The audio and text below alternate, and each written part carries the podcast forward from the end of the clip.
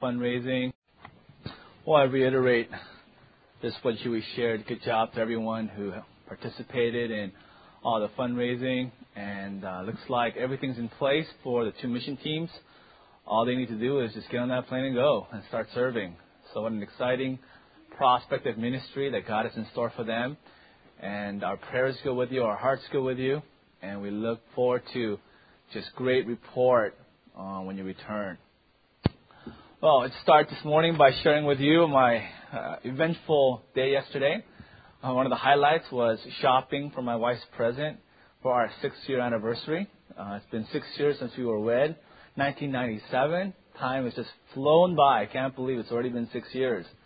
Now, when you're married, for you guys who are not married or newly married, when you're married six years, Bob can understand. Some of you guys married longer can understand this. When you've been married six years, you've given all the gifts that you can give. You've done the flowers, you've done the jewelry, you've done what else is there? the books and theological books. You've done it all, right? So this year, I go, what am I going to give my wife for our sixth anniversary? I love her so much, appreciate in the Lord. And you know, I went beyond the call of duty as a husband. I went shopping for clothes. Now that's beyond the call of duty because I have a, a very strange reaction to shopping malls. I just get a migraine headache. Like five minutes into shopping, it's like a, it's like a, a marathon race. Ironman triathlon for me to go shopping. My wife can attest to that. Also, I just get up a lot of, you know, courage and just commitment and dedication and I go to Kohl's three in the afternoon and I never go to the women's section, right? I mean, it was so odd walking through that area. So I'm walking around and just trying to pick out something to buy for my wife. And I am just taken aback. I'm almost like embarrassed by the clothing that are lining the racks of that department store. Uh, very seductive, very alluring, very suggestive clothing. Clothing that were maybe um, you know made for even young young young women, like in teenage years, or even like elementary students, were so seductive. I was embarrassed to even look there, pick them up. You know, I read someplace weeks ago that clothing reveals a hidden culture of the heart. It is the hidden value revealed. And I see so much truth to that just by seeing what young women today wear, what they choose to clothe themselves with, I don't need to know what they believe. I don't need to hear what they believe. I already know it by their clothing. It reveals to me that what they believe, their, their heart culture, their core values, are diametrically opposed to the things that we're studying in Titus 2. In our culture, young women today are being taught to love whatever they want, whoever they want, to not worry about being sensible, not worry about being self-controlled. Do whatever pleases you, long as it makes you happy. You know, you go, right? Don't don't work at home. Work wherever you want, how much as you want. Don't worry about being kind. Take care of yourself, not someone else. And by all means, no matter what you do in life, never ever submit to another man. Submit to your husband, even your father. Now, what happened in our culture? How do we come to this point? I mean, I was a history major in college and, you know, read a few books, right, through my college years, right, in between my whatever, right? I read a few books. And it seems to me 50, 60 years ago, that wasn't the culture of this country. Right? What happened? What, what caused this great shift in our society? Now, it really is a convergence of events. I, I don't believe one movement or a single reason lies behind the pendulum swing that has occurred in this area in the past 60 years. It is indeed a variety of synergistic reasons for our culture today, but I do believe, and you would agree with me, that one of the greatest influences behind this movement is the feminist movement. The modern feminist movement. This has laid the basis, set the platform, given ideas um, foundations, given women the, the ideas to to practice and behave in this way. And I believe it is by far, practically speaking, to our families and to our to the to Christian churches, it is by far one of the most devastating and destructive movements in our day. It is not only changing the church as we know it, it is destroying families. It is devastating husband and wife relationships. It is removing the, the mother's critical role. Remember the last year, the irreplaceable role that moms have in the family? It has taken that away. And there's a great vacuum in the family, a great vacuum in the church. And I believe a lot of it owes to this wrong mindset. I think it's evident that, that modern radical feminism has brainwashed our culture. It has brainwashed our culture to the degree that even the church has fallen victim to this. I think all of us, even including men, were in some way influenced by feminism. As for men, I think it makes us passive. It causes us to uh, extend our adolescence, to set aside our responsibility, the gravity as men that we have to be protectors, providers, and leaders for our family, our church and community. Because of feminism, that's been taken away, so we extend our adolescence. I think it's influenced men in that way. And then for women, has a direct influence to all women, even Christian women. Now, I spent this week reading like all this literature about feminist movement, feminist authors, and it wasn't fun. The things that I do to study the Word of God. And the books that I have to read, the articles.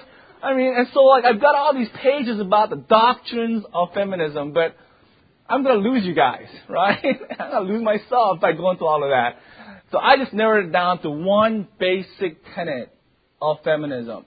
If we were to boil it down, what is the core doctrine, core pillar of feminism? It is the idea that physical differences apart, men and women are the same. There's no difference, no inherent essential difference. Infant boys and girls are born with virtually the same capacities and if raised in a unisex environment without the, the biases, ingrained sexual biases, by the parents or teachers, they would end up, end up the same. There is no difference. David Ayers in Biblical Manhood and Womanhood says, quote, all the major positions of feminism, of modern feminism, can be traced back to the assumption that there is no significant difference between the sexes. And based upon that, they see marriage as an oppressive institution created by men to enslave women. They see the Bible and Christianity and the church as a cruel uh, instrument, cruel influence of society, where Paul's chauvinistic, male-centered Jewish mindset was has come out in the New Testament and has caused irreparable damage to women near and far. They, therefore, on a practical level, was a direct attack on the family and the church, on the role of men and women, husbands and wives, fathers and fathers and mothers. They're all redefined and attacked. Listen to some of the leading feminist writers and what they've said about marriage. Uh, feminist leader Sheila Cronan said this, quote, since marriage constitutes slavery for women, it is clear that the women's movement must concentrate on attacking this institution. Freedom for women cannot be won without the abolition of marriage, end quote. The declaration of modern feminism goes back to November 1971 when they laid out their agenda, and this is what it says, quote, the end of the institution of marriage is necessary for the liberation of women. Therefore, it is important for us to encourage women to leave their husbands and not live individually with men. All of history must be rewritten in terms of oppression of women. We must go back to the ancient female religions like witchcraft. End quote. Vivian Gornick, a feminist author from the University of Illinois, says, quote, being a housewife is an illegitimate profession. The heart of radical feminism is to change that, end quote. Consider what they've said about motherhood. One feminist author wrote that women who stay home to raise children and who are financially dependent on their husbands are deceived and oppressed, end quote. National Organization for Women, the founder, Betty Friedan, referred to stay-at-home, stay-at-home mothers and male breadwinners as obsolete. Her friend, feminist leader Simon Simone de Beauvoir, I don't know if I got that right, asserted, no woman should stay at home and raise her children. Women should not even have that choice. End quote. These are the common viewpoints of feminism and it has become popularized into the mainstream, and it has permeated think, the thinking of the collective consciousness, and therefore, it has influenced all of us. It is a hot button issue. Right? I mean, I stirred the pot last week. I might stir it up again today. Right? You know, the women of Cornerstone, I hope you know that the elders, the leaders of Cornerstone, we love you. We consider you gifts from God. We consider you precious. We, we thank God for you.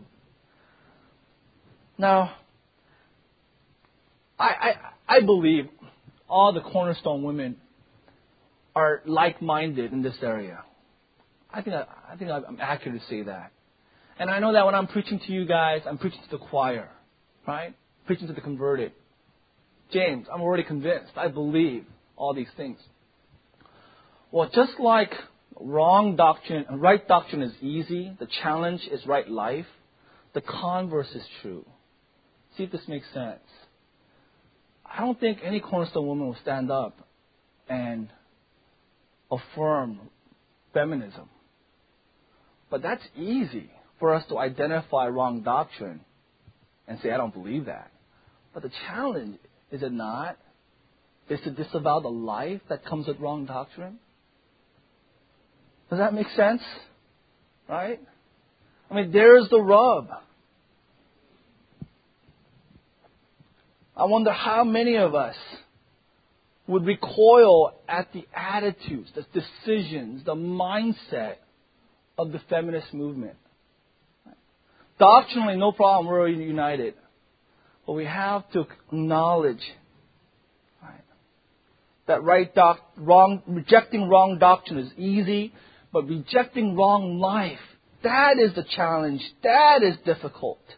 It is easy for Christian women to say feminism is wrong, but it is difficult. It is a challenge for Christian women to not live as a feminist, not to give in to pragmatism. It's very difficult. That difficulty is, is multiplied because of the curse of the fall. Back to Genesis 3:16. Let me just read to you. Because sin entered the world, God said to the woman, two, two curses because of the fall. I will surely greatly increase your pain in childbirth. Secondly, your desire shall be for your husband, and he will rule over you. There are two parts of the curse for, for the woman. First part is pain in childbirth. Now, there is some um, medical remedy or relief for that, right? Called the epidural. So, to some degree, medical science has, to a small degree, I could say, alleviated that, but not for the second. Because of the fall, all women have an ingrained desire to rule men. All wives because of the curse of the fall, have this desire to control, to dominate, to exercise authority, to teach over men, and even dress in a certain way, flirt in a certain way, respond to a certain way to influence men sexually, their husbands and men in general. So it is intensified. So the challenge is again it is not just to know right doctrine. It's not just to identify feminist doctrine that is wrong, but it is to reject the feminist mindset and lifestyle and to adopt the mindset and lifestyle that fits right doctrine. That is our challenge. So here we have in Titus 2 God's answer to feminism. The challenge is without and within. From outside the church, we have these feminist leaders who have a low view of the Bible, who are suspicious towards men, who are antagonistic towards um, the church. Within women, part of the curse is there's a sinful bent towards, sinful inclination towards ruling over men. What's the Bible's response? It's Titus 2. It's right here. How can we reach out to so many young women who are deceived by the lies of feminism? It's not by debates. It's not by me preaching. They're not going to listen to a, a guy preaching from the Bible behind a heavy pulpit. That's just not going to happen. It's not going to happen by them reading journal articles and listening to tapes, not even giving them arguments and evidence. It's not, not going to work. It is when they see a woman who lives for God, who has a pure heart, a heart that loves the Lord, a heart that loves her husband, loves her children, and is full of joy at glorifying God. That's going to make an impact on this world. Women who are permeated and deceived by their lies. Women, your life will make an impact in the society. What about that desire within you to rule over men? Turn with me to 1 Timothy 2.15. I believe this is what Paul is talking about. Way women can overcome that. 1 Timothy 2.15.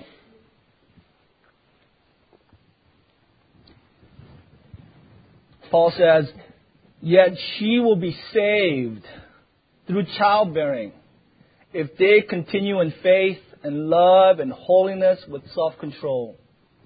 Now, what is, what is she being saved from? Is it eternal salvation? No. That goes against everything Paul teaches in all his epistles. He's teaching that the women will be saved from that curse. Why do we believe that? Because the context in verses 13 and 14 is Adam and Eve and how Eve was deceived first. And because she was deceived and because she led Adam into sin, the curse was her desire to rule over Adam. And Paul is saying, you'll be saved from that if you focus on your responsibility, your role before God. And what is that? It's raising children, living a life of faith, life of love, holiness, and self-control. So here we have in Titus chapter 2, seven marks of a Titus 2 younger woman that will not only be used by God to reach the lost, but also used by God to shepherd your own soul, shepherd your own hearts towards true godliness. Well, the, seven are found in verses 4, 5, and 6. Uh, 4 and 5, excuse me. The seven are love for one's husband, love for one's children, sensible, pure, working at home, kind, submissive to their own husbands. Past few weeks we covered verse 4, the first two marks of a Titus 2 younger woman. The first mark of a godly woman is that she loves her husband. Verse 4, and we spent the whole sermon on looking at 1 Corinthians 13 what love is. Love is not feeling. Love is not emotion. Love is not romance. Love is a verb. Love is behavior. And these are the marks, the traits, the characteristics of biblical love. And then last week we looked at love for one's children. Verse 4. And we looked at five marks of biblical love towards children. You want to love your child? These are the five things that are essential to loving your child. First is love God first. You have to model, exemplify true Christianity. Second, you must love your husbands above loving your children. The illustration, if your child was drowning and your husband's drowning, who do you save? You can only save one. Save your husband. Right? Because that's God's will. Please, save your husband. Thirdly, teach the children the Word of God. The greatest, most in, impactful teacher in the family is really, essentially, the wife really is. I mean, by hands down, Sir and I, she has far more influence in Elizabeth's life than me, just by the sheer number of hours he spends with her. The opportunity she has to teach her the Word of God. That is why, as husbands, what is our role? Is to train our wives, to teach our wives the Word of God, to build them up in theology, to ingrain them, instruct them, give them every opportunity to grow as believers because they are going to shape the next generation. As a pastor, same thing. What is my job? To train the leaders here. As I train the leaders, the leaders will teach the church. Right? So Bob and I, we train like Ben and Gary and Huey and Mike Costello and Dale and all other men here, Rex and so on, and they train you. So uh, to the degree we invest in them, the church benefits. Well, same thing in the family. The degree the husband invests in the wife, to that degree, children benefit from the Word of God. The fourth mark is discipline the children according to the Word of God. We went through many verses in Proverbs. Loving your child means to discipline them. Spare the rod, you will hate your child. Though you beat him, he will not die. You will deliver his soul from Sheol. Proverbs 23. And the final one is to be a full time mother at home. I believe the Bible teaches us that if you do these things, you are loving your child. If not, then you need to, with your husband, make some difficult choices. Make some difficult decisions. Because as a mother, that is your privilege. That is your God given role to love your husband and love your children.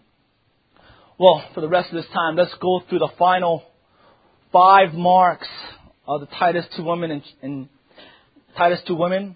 Verse 5 the next characteristic highlighted by Paul is sensible.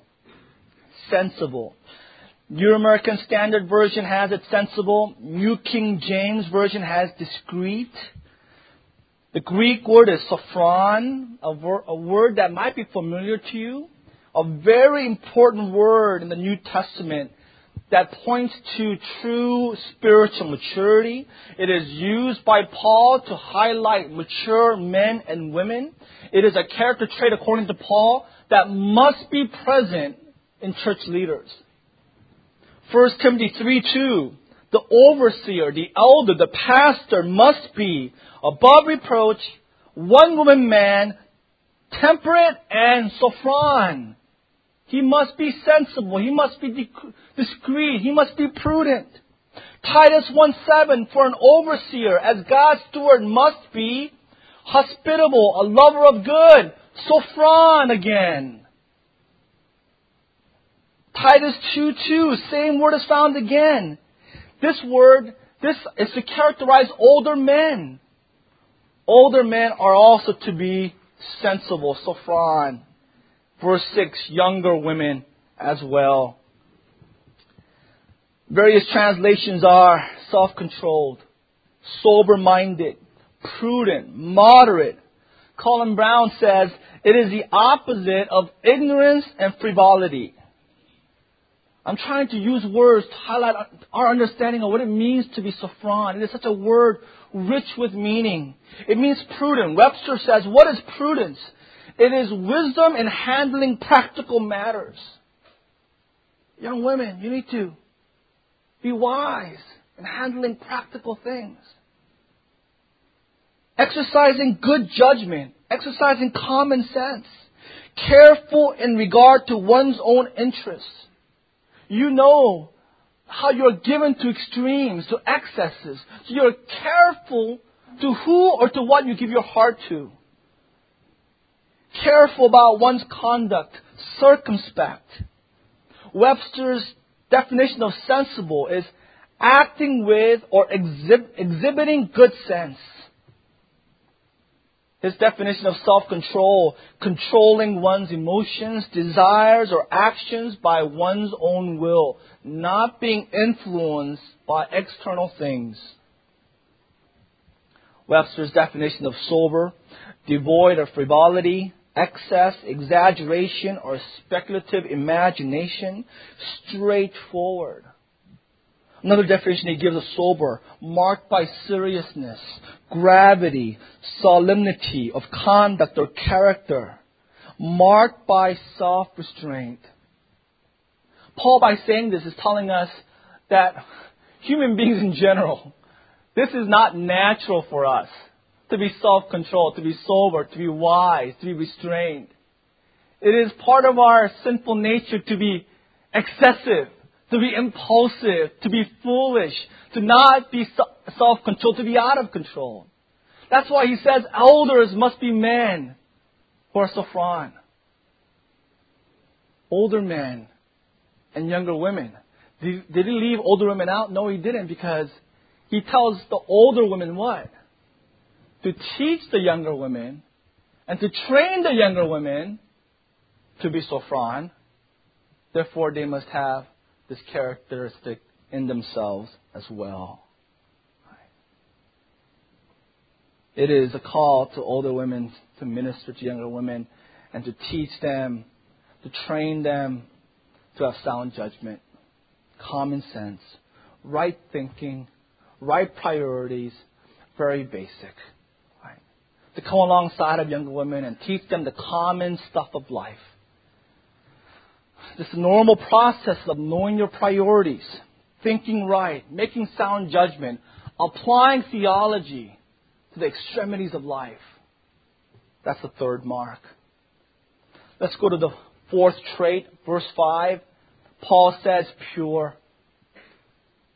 Teach the young woman to be pure. The Greek word is hagnos. It means, in the Greek, you know what it means in the Greek? It means pure, right? It means chaste. It means same thing in the Greek and English. Chaste, morally pure, virtuous. In this context, maybe leading towards sexually faithful to their husbands.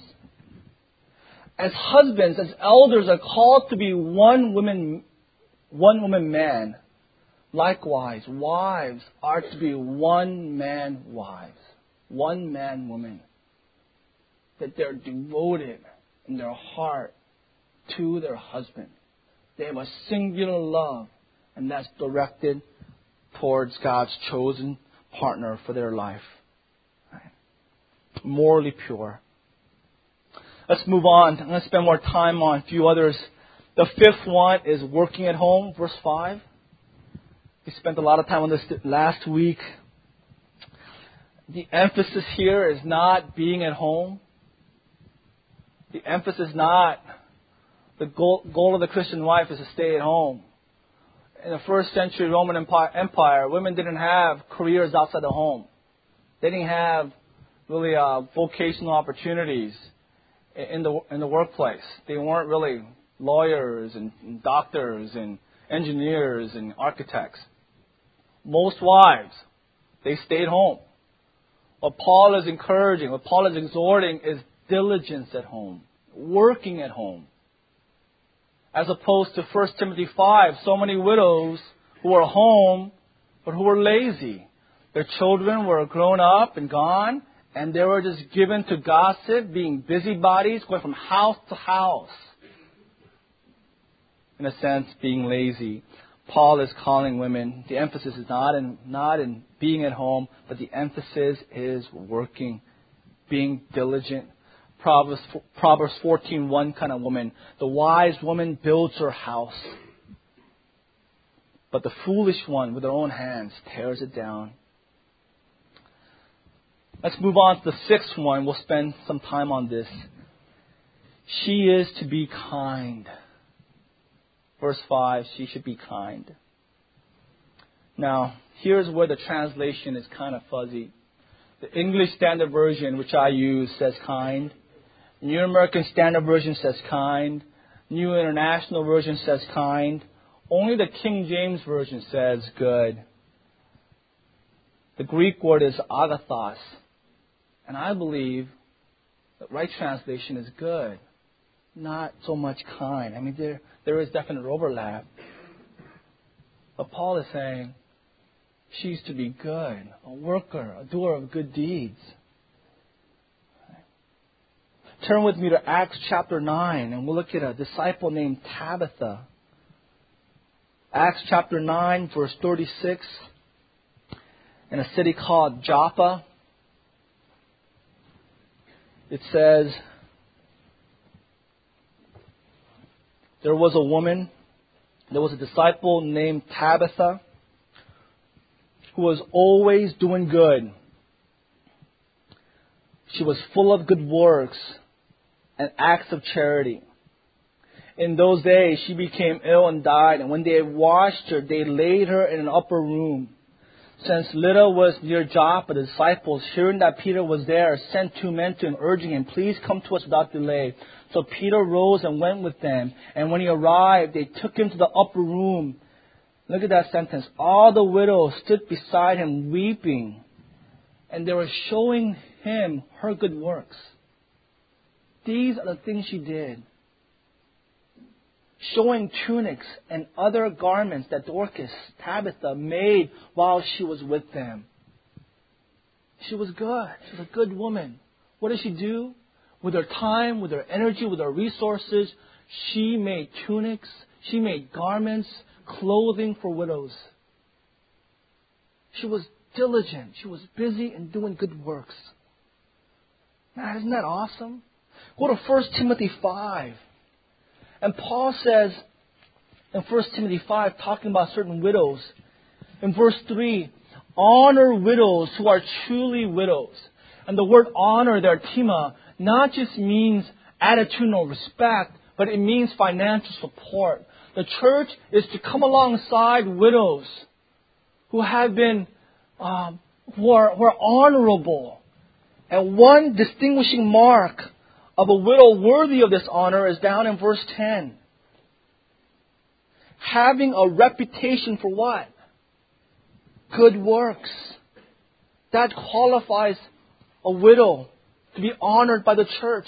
And then Paul goes on to define good works. What are the good deeds that should adorn a Titus 2 woman? Number one, she brought up children. She raised children. It means to nourish children, raising them in a godly way. The church is to recognize that bringing up children is a difficult work and noble work, that it is a good work. Not like the feminists who say it's obsolete, that it's oppressive, that is to be avoided. The church, in contrast, when they see a woman devoted to raising her ch- children or child, we are to honor them, respect them, because they're doing a noble work.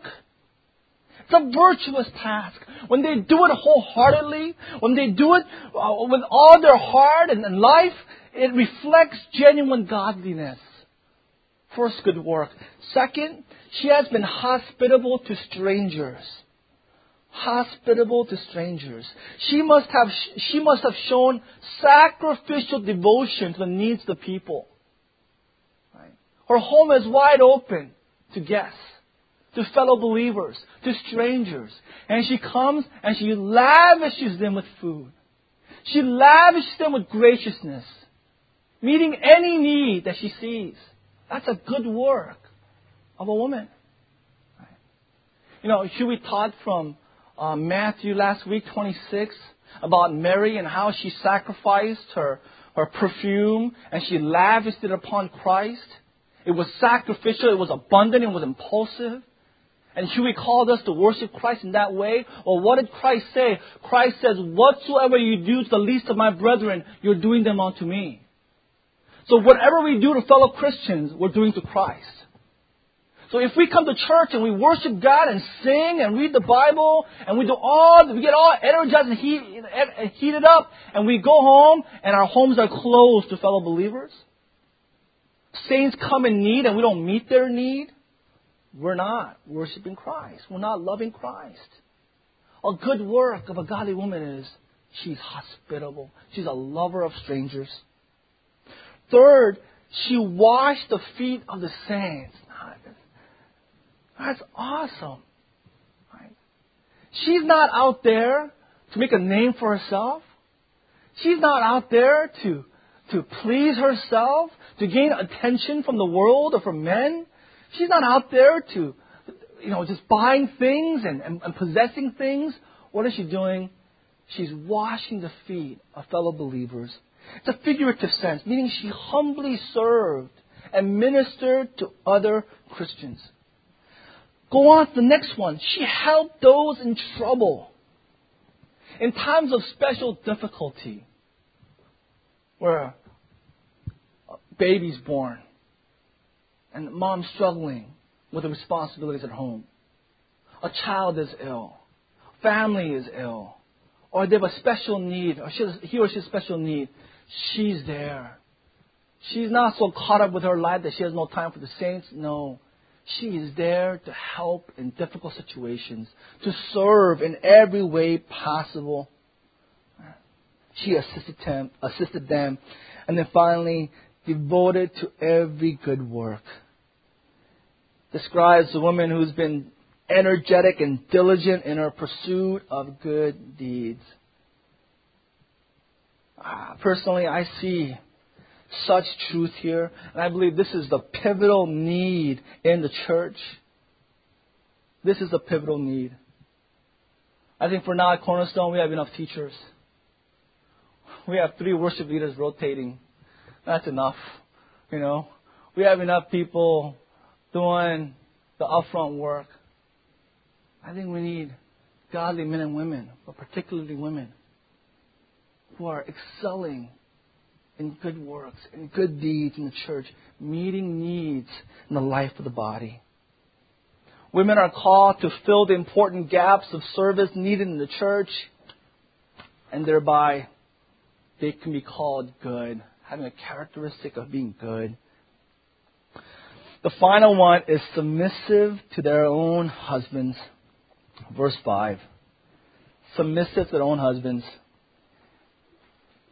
You know, six times, six passages in the New Testament that teach that wives are to submit to their husbands. Six times. I don't know why there's so much controversy. I don't know why there's so much disagreement and debate.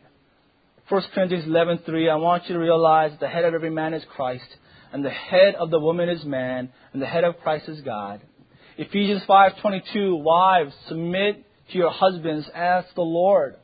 Ephesians 5:33 Each of you must respect her husband. Colossians 3:18 Wives submit to your husbands as is fitting in the Lord. 1 Peter 3:1 Wives in the same way be submissive to your husbands even if they are non-Christians. Wives you are to submit to them. Now Ephesians 5:21 does say submit to one another in the fear of God. So feminists assume, they interpret that this teaching means absolute equality. And the husband and wife, they are to submit to one another. Mutual submission. Well, that cannot be. That goes against the whole chapter of Ephesians 6. Ephesians 6, 1 through 4. Fathers and children. As Paul saying, children submit to your fathers, and fathers submit to your children? Right? Obey them. Submit to them. Is he saying that? Is he saying slaves and masters? Slaves submit to your masters, but masters also need to submit to your slaves. Is he saying that to Jesus Christ and the church? Mutual submission? Church submits to Christ, and Christ, he needs to submit to the church, mutual submission. No, not at all. What is Paul saying in Ephesians 5:21? He's saying that we are to submit ourselves to one another when the circumstances call for it. So if you're a child, you need to submit to your parents. If you're a wife, you need to submit to your husband. If you are part of the church, you must submit to Christ. If you're a member of the church, if you, Hebrews 13, you must submit to the elders. When it calls for in the scriptures, that is submission as taught in Ephesians 5:21. No matter what our position is in this life, we all must submit and ultimately to Christ. What a beautiful woman Titus 2 woman is. The sight of God and the sight of man.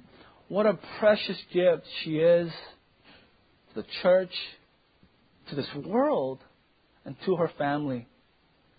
You know, let me read to you what Charles Haddon Spurgeon wrote about his wife after her death. He wrote, She delights in her husband, in his person, his character, his affection. To her, he is not only the chief and foremost of mankind, but in her eyes, he is all in all. Her heart's love belongs to him and to him only. He, he is her little world, her paradise, her choice treasure. She is glad to sink her individuality in him. She seeks no renown for herself. His honor is reflected upon her and she rejoices in it. She will defend his name with her dying breath. Safe enough is he where she can speak for him. His smiling gratitude is all the reward she seeks. Even in her dress, she thinks of him and considers nothing beautiful which is distasteful to him. He has many objects in life, some of which she does not quite understand, but she believes them all, and anything she can do to promote them, she delights to perform. Such a wife, as a true spouse, realizes the model marriage relationship and sets forth what our oneness with the Lord ought to be. End quote.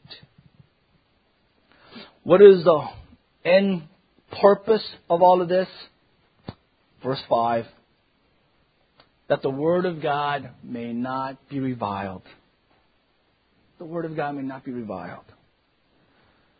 In the world, feminists, women, men alike, were influenced by this movement and who have a low view of God's Word, low view of the church, and low view of other men, will look at your life, will look at your love for God, your husband, love for your children, will see your wisdom, your purity, your diligence at home, your goodness, and even your submissiveness to your husband, and it will change their view of God's Word. Isn't that awesome? Your life will change their view. They will see by your life that yes, God's Word does not oppress women. That's wrong. Look at this woman. She loves God, loves God's Word. She's not oppressed. She's not enslaved. She's not dominated. I see a woman full of joy, full of life, full of something that I don't have. I see a woman who is protected, strengthened, and enriched by the Word of God and by God's church. It will cause her heart to soften to the gospel, whereupon on the day the Lord visits her, she might be saved. And just final thoughts to just various groups at our church. Just to the older women, as we close our study in older women, younger women, let me just impress upon you that if you are an older woman, the answer is not to hide behind your husband. It's not to hide behind your children. It is not to hide behind women who are older than you. Right? All of us. I know it's easier when we're with older people because we don't have to be the example. We don't have to be the model. We can just be ourselves. But the answer is not to hide behind older people. The answer is if you are an older woman, it is to trust in God's sovereignty. That He has brought you to a family of believers where you are one of the older women. Where some younger women look up to you. And you are to trust in the sufficiency of God's Word. That God has given you everything you need for life and godliness. And it is God's call upon you to roll up your sleeves and start living a life that reflects model Christianity. That, that, that highlights these seven characteristics of Titus chapter 2. The responsibility is upon you. Because future younger women, their future is at stake. I appeal to you to be available to younger women Yes, you're busy. But sense the urgency to invest in young women. Yeah, we had a young girl come to our home this week. I think my wife, our, our running joke at our home is, and I told her, Swearing, full-time ministry is hard, isn't it? because I'm in three-quarter time ministry. She's in full-time ministry. We have more women over this week than I've had. I met with men this whole week. And one girl was saying to my wife, you know, I didn't want to email you. I didn't want to call you because you seem so busy, and I didn't want to bother you. And my wife was like, no way. Right? I mean, I am busy. But I'm busy with ministering to younger women. That's the urgency that God has given to older women to, to set aside just um, peripheral hobbies, peripheral interests, because it's imperative to train and teach younger women. Finally, to, to older women, discipleship implies vulnerability. Um, trust in God. Trust in God's word to open up your life. You know, to see, you know, Stuart and I, we've got strengths, we've got weaknesses, we've got huge weaknesses. Right? the women have faith in God. That God will work through even your weaknesses. Where you're transparent. Where you allow younger women to have a close up view of God's grace operating in your life. I know it may not be easy. It might be risky for you. It might be intimidating. But that's essential. If you want to teach and train, you can't do it from a distance. You can't do it through email. You can't do it through phone calls. It's got to be done up close and personal. Open up your lives. Open up your homes. Let them see the difficult days that you might have with your family and children. God uses that train younger women. Younger women, the Word of God is at stake. The world is looking at you. The world is. Your devotion to your family is a testimony to the power of God's Word. When non believing moms see your devotion to your husband, to your children, when non believing friends, co workers see your goodness, kindness, purity, diligence at home, when non believing husbands and wives see your submissive attitude towards your husband, this will elevate their view of God's Word. Not only will it save you from the consequences of sin in the Garden of Eden, it'll also be used by God to impact this world. And finally, to the men. Do you know why feminism has this influence in the world? It's because of us. Because we're such flakes. Because we've dropped the ball again and again and again. Then we're extending our adolescence the passivity and selfishness of husbands, foolishness and faithfulness for us to model Christian love, Christian devotion and obedience is the reason for the modern feminist movement. The reason they want to be independent is because they can't trust us. And the accusation fits. They can't. We've dropped the ball if men, if Christian men took the Word of God seriously, if the men were truly godly, faithful, diligent, mature, if men, Christian men, grew up and stopped playing games like kids, I believe women will follow gladly. They have very little problem submitting to men like that. The onus is on us. The ball's on our court.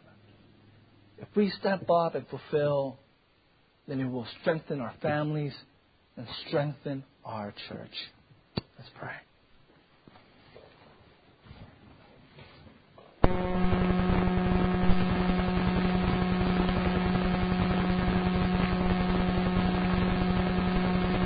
God, I want to just speak for all the men here and confess to you that we have been faithless. We have I want to confess our sins, our shortcomings, have not earned the trust of women in our family, in our church, in our society. because of us. Lord, that you would forgive us. Lord, you would allow our wives to forgive us. Lord, you would grant women of cornerstone to forgive us. And Lord, may the rise of this mindset in the world be a rebuke